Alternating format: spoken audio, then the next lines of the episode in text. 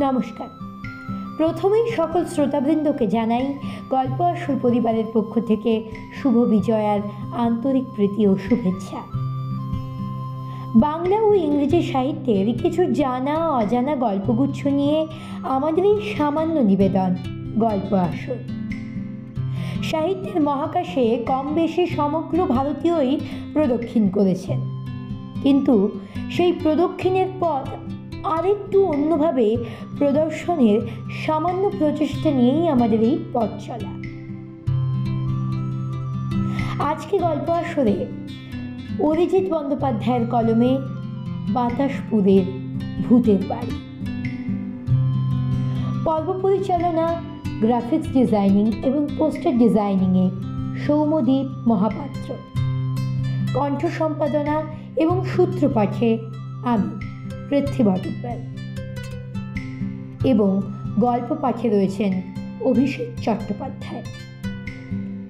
শুরু হচ্ছে আজকের গল্প। অভিজিৎ বন্দ্যোপাধ্যায়ের লেখা বাতাসপুরের ভূতের বাড়ি। শুনতে থাকুন।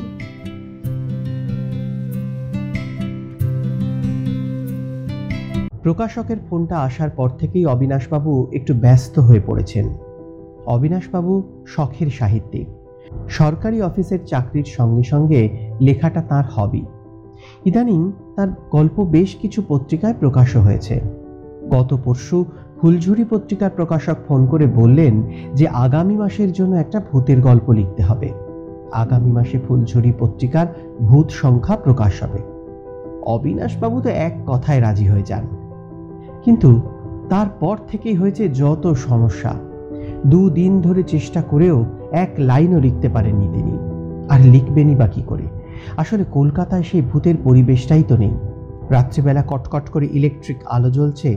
ডান পাশের বাড়িতে হিন্দি সিনেমা চলে তো বাঁ পাশের ফ্ল্যাটে চলছে বাংলা সিরিয়াল। আজ সামনের বাড়িতে জন্মদিন, তো কাল পিছনের বাড়িতে পার্টি।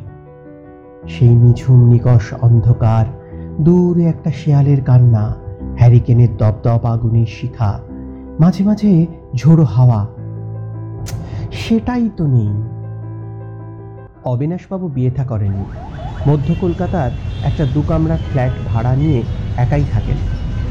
তবুও তিনি বেশ বুঝতে পারছেন, কলকাতার এই পরিবেশে কোনোভাবেই ভূতের গল্পের প্লট মাথায় আসা সম্ভব নয়। চিরকাল কলকাতায় থাকার জন্য সত্যিকারের ভুতুরে বাড়ির কোনো অভিজ্ঞতাই তার নেই। ভুতুরে বাড়ি সম্বন্ধে যেটুকু কল্পনা, সবটাই বই পড়ে। না, এরকম বই পড়া বিদ্যা চলবে না। সত্যিকারের কোনো একটা ভুতুরে বাড়িতে রাত কাটাতে হবে। গুগলে সার্চ করে কাছাকাছির মধ্যে একটা ভূতের বাড়ির সন্ধানও পেয়ে গেলেন। বাতাসপুর গ্রামের জমিদার বাড়ি। বাড়িটা প্রায় পাঁচশো বছরের পুরনো। দুশো বছর আগে এক রাতে আচমকাই জমিদার বাড়িতে আগুন লেগে যায়। জমিদার বাবু শুদ্ধ বাড়ির সবাই ওই আগুনে পুড়ে মারা যায়। কি করে জমিদার বাড়িতে আগুন লেগেছিল তা কেউ জানে না। তারপর থেকে আর কেউ ওখানে থাকে না। রাত কাটাতে গিয়ে অনেকেরই অনেক রকম অভিজ্ঞতা হয়েছে বাতাসপুরের জমিদার বাড়িতে। জায়গাটা এমন কিছু দূরেও নয়। বর্ধমানের বারোটা স্টেশন পর বাতাসপুর স্টেশন। বাতাসপুর স্টেশন থেকে মাত্র দু কিলোমিটার উত্তর দিকে হাঁটলেই জমিদার বাড়ি। মনে মনে হিসেব কষে নিলেন অবিনাশবাবু। সেরকম দরকার পড়লে ওই দু কিলোমিটার রাস্তাটা হেঁটেই মেরে দেবেন। আর যদি সত্যিই ভূত দেখতে পান, তাহলে একটা নতুন অভিজ্ঞতা হবে বই কি। দুদিন পরই বেরিয়ে পড়লেন অবিনাশবাবু। পিঠে একটা ঝোলা ব্যাগ। ব্যাগের ভেতর নিয়েছেন একটা শতরঞ্চি একটা বড় মোমবাতি, একটা জলের বোতল, কিছু শুকনো খাবার আর এক বোতল কার্বলিক অ্যাসিড। ভূত দর্শনের বদলে সর্বদর্শনে আপত্তি আছে তার। বেরোতে একটু দেরি হয়ে গিয়েছিল অবিনাশবাবুর। বাতাসপুর স্টেশনে যখন নামলেন, তখন ঘড়িতে প্রায় পাঁচটা বাজে। অবিনাশবাবুর সঙ্গে আর যে কজন নেমেছিল, তারা সবাই স্থানীয় লোক। নিজেদের মধ্যে গল্প করতে করতে তারা সবাই সোজা বাজারের দিকে চলে গেল। অবিনাশবাবুর অ্যান্ড্রয়েড মোবাইলের গুগল ম্যাপ বলছে, তাকে স্টেশনের উল্টো দিকে বাঁ দিকের রাস্তাটা ধরতে হবে। স্টেশনের বাইরে দু একটা সাইকেল রিক্সা দাঁড়িয়ে আছে অবশ্য। তারই মধ্যে একটার সঙ্গে কথা বললেন অবিনাশবাবু। জমিদার বাড়ি যাবে? রিক্সাওয়ালাটা একটু ফচকে টাইপের। একটা মুচকি হাসি হেসে বলল ও ভূত দেখতে যাবেন বুঝি? তা একশো টাকা লাগবে বাবু। একশো টাকা? মাত্র দু কিলোমিটার তো। হ্যাঁ আপনাদের মতো যারা কলকাতা থেকে আসেন তাদের জন্য ওই রেডি। কথাটা শুনে খুব একটা খুশি হলেন না অবিনাশবাবু। মুখে বললেন কলকাতা থেকে আরও লোক আসে এখানে? মানে ভূত দেখতে? তা নয় তো কি? আরে বাবা ভূত বলে কি তেনারা সেলিব্রিটি হবেন না? আর বেশি লোক এলে তবেই তো আমরা দুটো পয়সার মুখ দেখব। মাথা নাড়লেন অবিনাশবাবু। কথাটা ঠিক। আর বেশি কথা বাড়ালেন না তিনি। রিকশায় উঠেই পড়লেন। পিঠে ব্যাগ নিয়ে দু কিলোমিটার অজানা রাস্তায় হাঁটা খুব একটা সহজ নয়।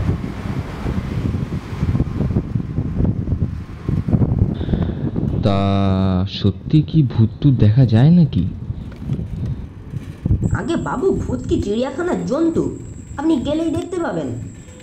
আপনার ভাগ্য যদি ভালো থাকে তাহলে আপনি দেখলেও দেখতে পেতে পারেন। হুম। তা ঠিক তা ঠিক।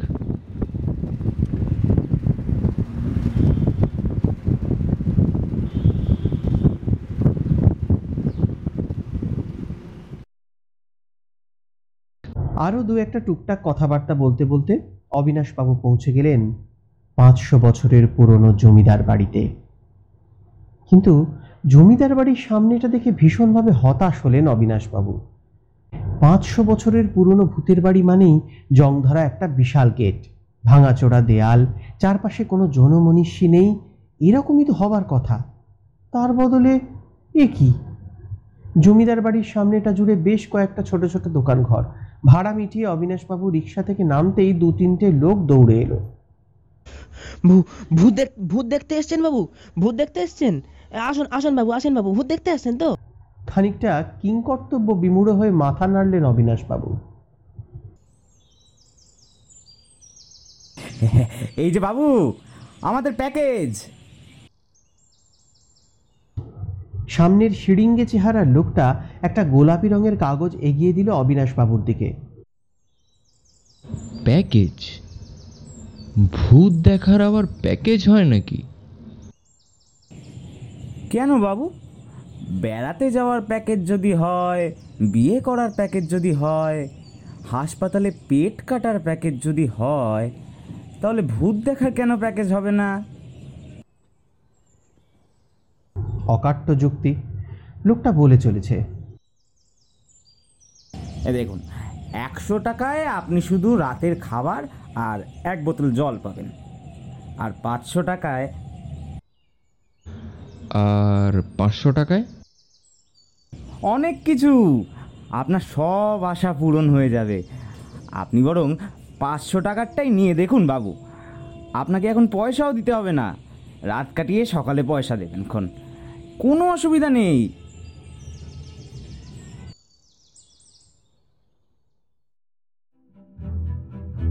কথাটা মন্দ লাগল না অবিনাশবাবুর। দেখাই যাক না, ব্যাপারটা কি? দরাদরি করে চারশো টাকায় রফা করলেন অবিনাশবাবু। সূর্য ডুবতে বসেছে। চারপাশে বেশ একটা সন্ধ্যা সন্ধ্যা ভাব। অবিনাশবাবু অবশ্য বসলেন না। চারদিকটা ঘুরে ঘুরে দেখতে লাগলেন। জমিদার বাড়ির মূল ফটকটা খোলাই আছে। মূল ফটকটার ডান ও বাম দুদিকেই দেওয়াল ঘেঁষে চার পাঁচটা দোকান গজিয়ে উঠেছে। মিনারেল ওয়াটারের বোতল, চা, সিগারেট, পাউরুটি, ডিম সবই পাওয়া যায়। একটা দীর্ঘশ্বাস ছাড়লেন অবিনাশবাবু। দূর দূর, সময়টাই নষ্ট। এই রকম বাজারের মধ্যে আবার ভূতের বাড়ি হয় নাকি? তবে ভূতের বাড়ির প্যাকেজ সিস্টেমটা একটা নতুন অভিজ্ঞতা বটে। বেশিক্ষণ অপেক্ষা করতে হলো না। মিনিট পনেরোর মধ্যেই সিরিঙ্গে চেহারা ফিরে এলো।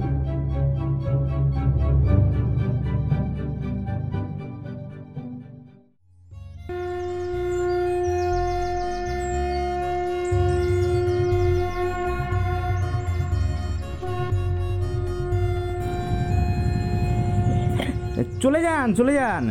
ভেতরে ঢুকে বিশ পা হাঁটলেই অন্দরমহল শুরু। অন্দরমহলে ঢুকে বা সারির প্রথম ঘরটাতেই আপনার থাকার ব্যবস্থা করে দিয়েছি। শুধু একটা কথা মনে রাখবেন বাবু। সকালে সূর্য ওঠার আগ অবধি কিন্তু ওই ঘরের বাইরে বেরোবেন না। হাত দুটো আড়মোড়া করে হাই তুলতে তুলতে বলল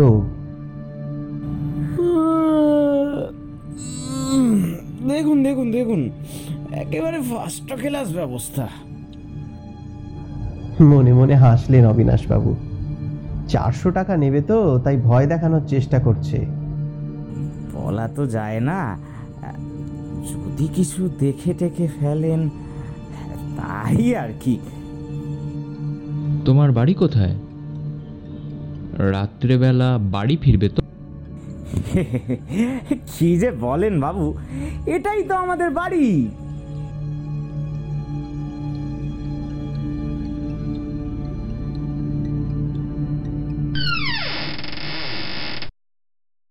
ভিতরটা অবশ্য গল্পে পড়া আর দশটা ভূতের বাড়ি থেকে আলাদা কিছু নয়। সামনে কিছুটা ফাঁকা জায়গা, আগাছা ভর্তি হয়ে আছে জায়গাটায়। একটু হাঁটলেই মোটা মোটা থামওয়ালা বারান্দা শুরু হয়েছে। অবিনাশবাবু বুঝলেন এটাকেই অন্দরমহল বলছে। কীরকম একটা বোটকা গন্ধ নাকে আসছে। হায়দ্রাবাদের গোলকুন্ডা ফোটে এই গন্ধটা পেয়েছিলেন। চামচিকের গন্ধ। কোথায় ক্রো ক্রো করে তিনবার একটা পেঁচা ডেকে উঠল। বাঁ সারির প্রথম ঘরের দরজাটা ভেজানো। দরজাটা ঠেলতেই অবাক হয়ে গেলেন অবিনাশবাবু। পরিপাটি করে সাজানো একটা ঘর। বেশ বড়। ঘরের ঠিক মাঝখানে একটা চকচকে পালঙ্কের ওপর মোটা বিছানা পাতা। মাথার ওপর ঝাড় লণ্ঠনের আলো ঠিকরে পড়ছে। বিছানার পাশে আবার একটা আরামকে দাঁড়া। বিছানার আর এক পাশে শ্বেত পাথরের টেবিলের ওপর আর একটা সুন্দর কারুকার্য করা গড়গড়া রাখা। মেঝেটা পুরো পাথরের ঝকঝকে। ও, এটাই তাহলে চারশো টাকার প্যাকেজ। কিন্তু সব দেখে খুব খুশি হলেন অবিনাশবাবু। এ তো চমৎকার ব্যবস্থা। চারশো টাকায় এত সুবিধা। এ তো ভাবাই যায় না। শুধু তাই নয়, পালঙ্কের পাশে একটা ছোট চেয়ারের ওপর ফয়েল প্যাকে রাতের খাবারটাও রাখা আছে।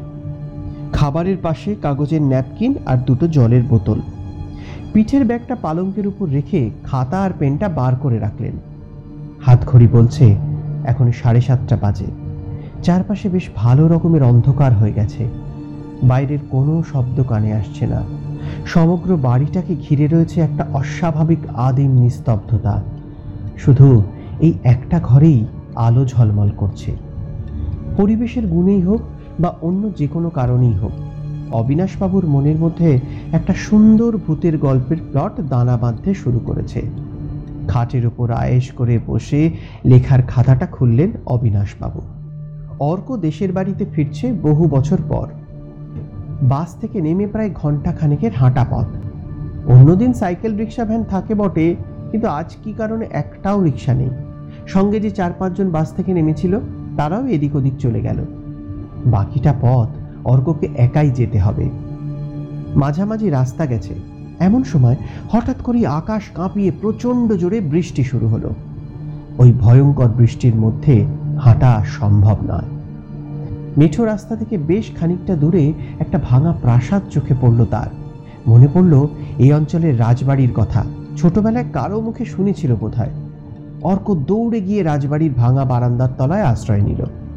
কতক্ষণ কেটেছে খেয়াল নেই অর্ক। হঠাৎ কানে এলো ঝমঝম নুপুরের শব্দ। আওয়াজটা রাজবাড়ির ভিতর থেকেই আসছে। অর্ক কিছুটা ভিতরে ঢুকতেই দেখতে পেল একটা ঘরের দরজা কিছুটা ফাঁক হয়ে আছে। আর সেই ফাঁক দিয়ে খুব তীব্র আলোর রশ্মি ঠিকরে পড়ছে বাইরে। অর্ক শহরেই বড় হয়েছে, ভয় ডর তার নেই। কৌতূহলবশত অর্ক দরজার সেই ফাঁকে চোখ রাখল। ঘরের ভেতর বিশাল বিশাল দুখানা ঝাড় লণ্ঠন, মাটিতে মোটা সাদা ফরাস পাতা, আর ঘরের ঠিক মাঝখানে বসে আছেন যিনি, তার বিশাল চেহারা, পোশাক আশাক পুরনো দিনের রাজা রাজার মতোই। তার দুপাশে আরও কিছু লোক বসে। নাচের আসর বসেছে। দুজন সুন্দরী মেয়ে নাচছে। তাদের নাচেরই ঝুমঝুম আওয়াজ শুনেছিল অর্ক। ঠিক সেই সময় হঠাৎ করেই উল্টো দিকের একটা দরজা খুলে গেল। দুটো সন্ডা লোক হাতে ছোড়া নিয়ে ঝাঁপিয়ে পড়ল ঘরের মধ্যে। এই অবধি লিখে একটু থামলেন অবিনাশবাবু। ঠিক নিজের ইচ্ছায় যে থামলেন তা নয়, থামতে বাধ্য হলেন। নিস্তব্ধতা ভেঙে কোথায় একটা ঝুম ঝুম নুপুরের শব্দ কানে আসছে তার।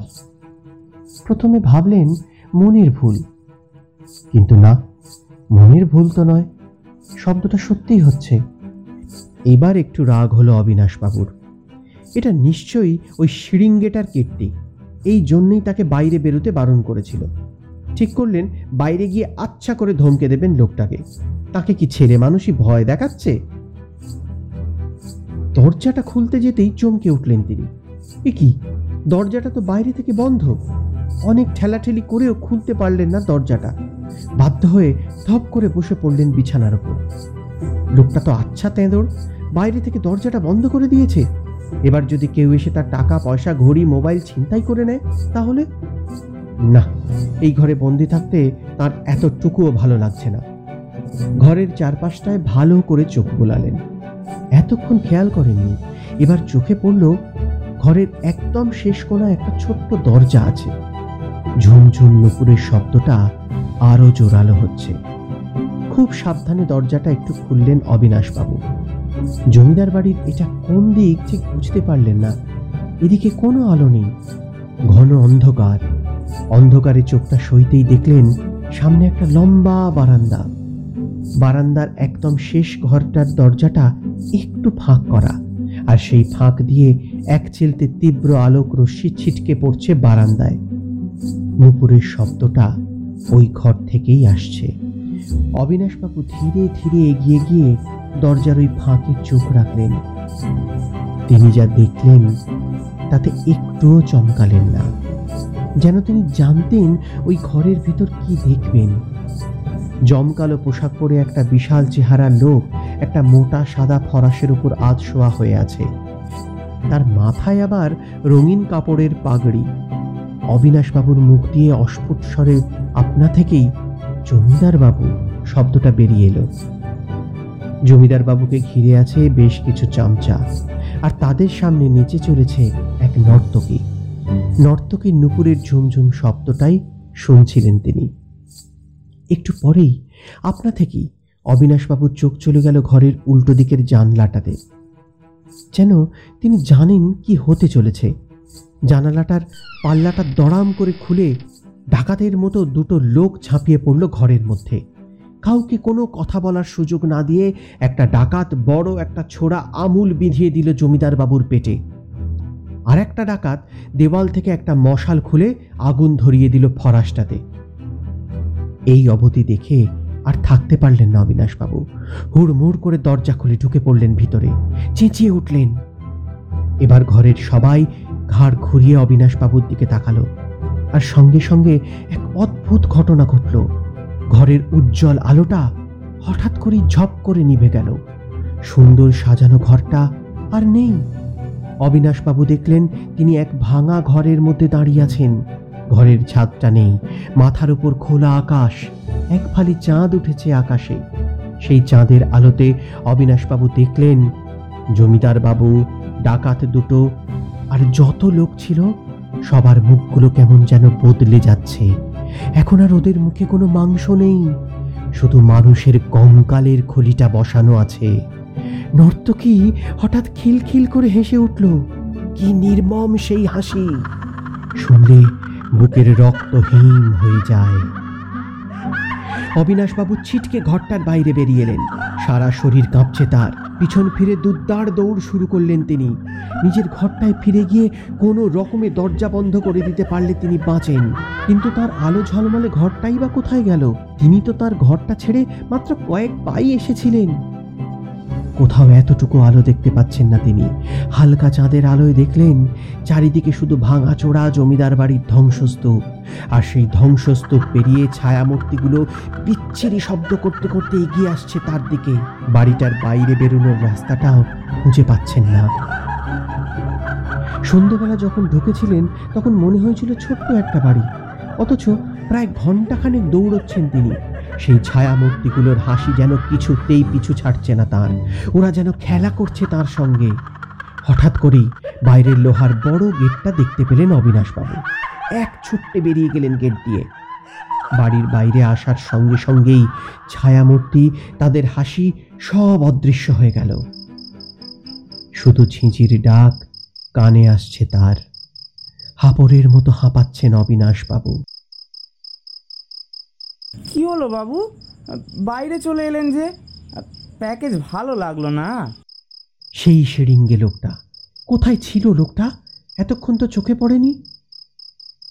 ইতিমধ্যে একটু ধাতস্থ হয়েছেন অবিনাশবাবু তবু হাঁপাতে হাঁপাতে বললেন বাড়ির বাড়ির ভিতর ওরা কারা? একটু থেমে লোকটা বলতে শুরু করল।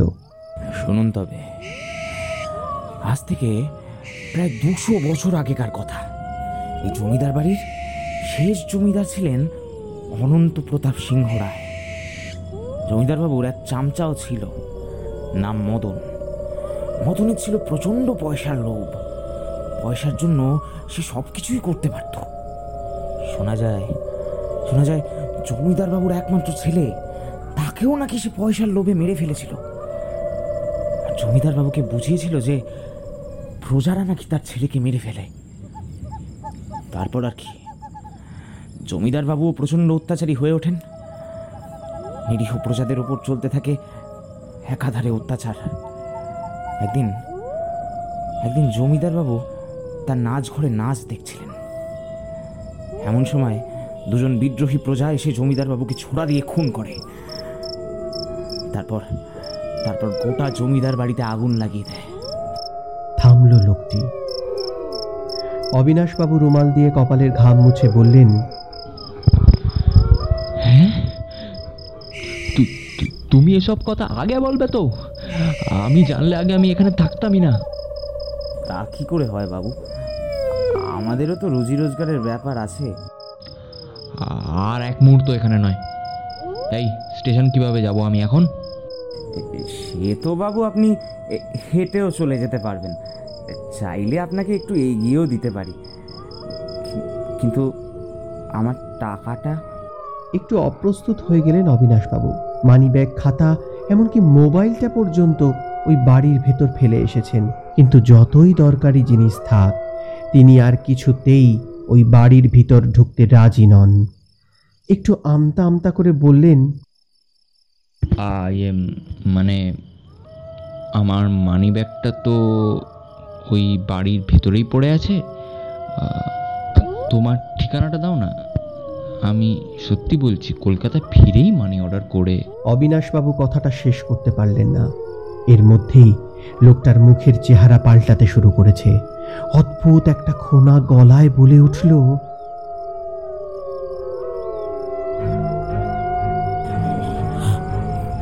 আমার পয়সা চাই।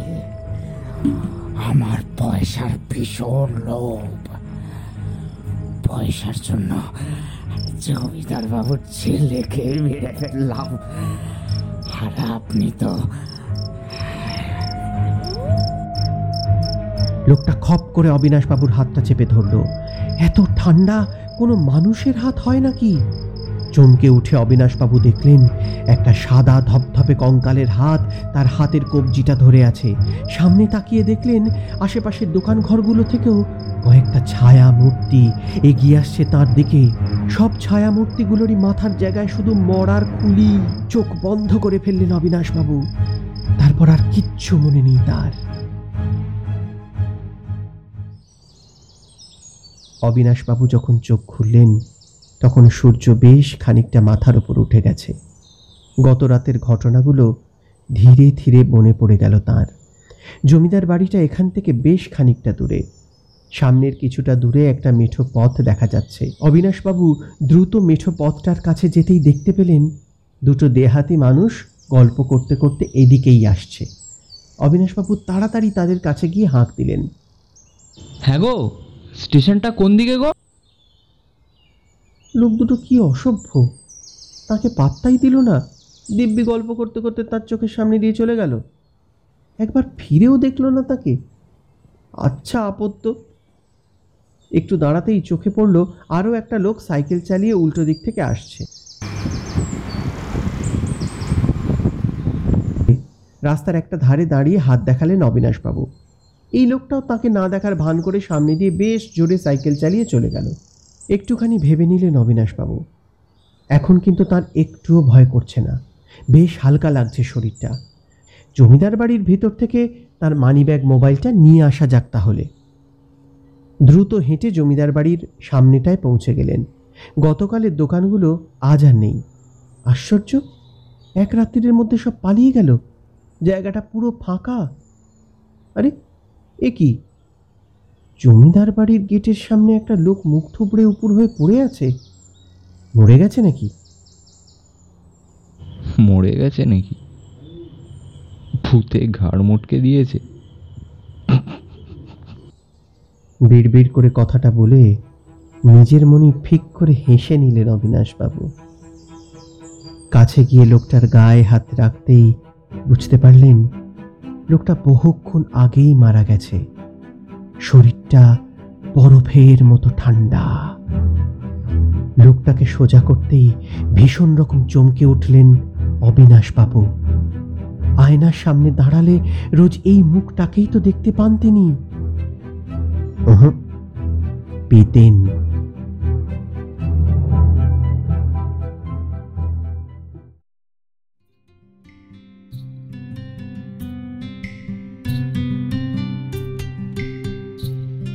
আজকের গল্প অরিজিৎ বন্দ্যোপাধ্যায়ের লেখা বাতাসপুরের ভূতের বাড়ি। আজকের গল্প পাঠে অভিষেক চট্টোপাধ্যায়। অবিনাশবাবুর চরিত্রে অর্ণব গোস্বামী।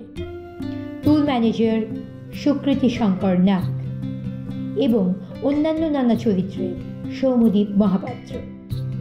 আজকের পর্ব পরিচালনা, পোস্টার এবং গ্রাফিক্স ডিজাইনিংয়ে সৌমদীপ মহাপাত্র। কণ্ঠ সম্পাদনা এবং সূত্রপাঠে আমি পৃথ্বী। শেষ হলো আজকের গল্প। ফিরে আসব পরবর্তী শনিবার, ঠিক এই সময়। অন্য কোনো এক গল্প সাথে করে। তবে এখন আমরা স্পটিফাইতেও আছি, তাই দয়া করে স্পটিফাইতে ফলো করতে আমাদের ভুলবেন না। এছাড়াও যদি আপনার জীবনে বা আপনার শোনা কোনো ভৌতিক বা রহস্য রোমাঞ্চ ঘটনা থেকে থাকে, তাহলে জানান এই অ্যাড্রেসে। Team Golpo Asor at the rate of Gmail dot com অথবা বিস্তারিত জানতে ফোন করুন এই নাম্বারে। Seven three eight four three two four nine eight nine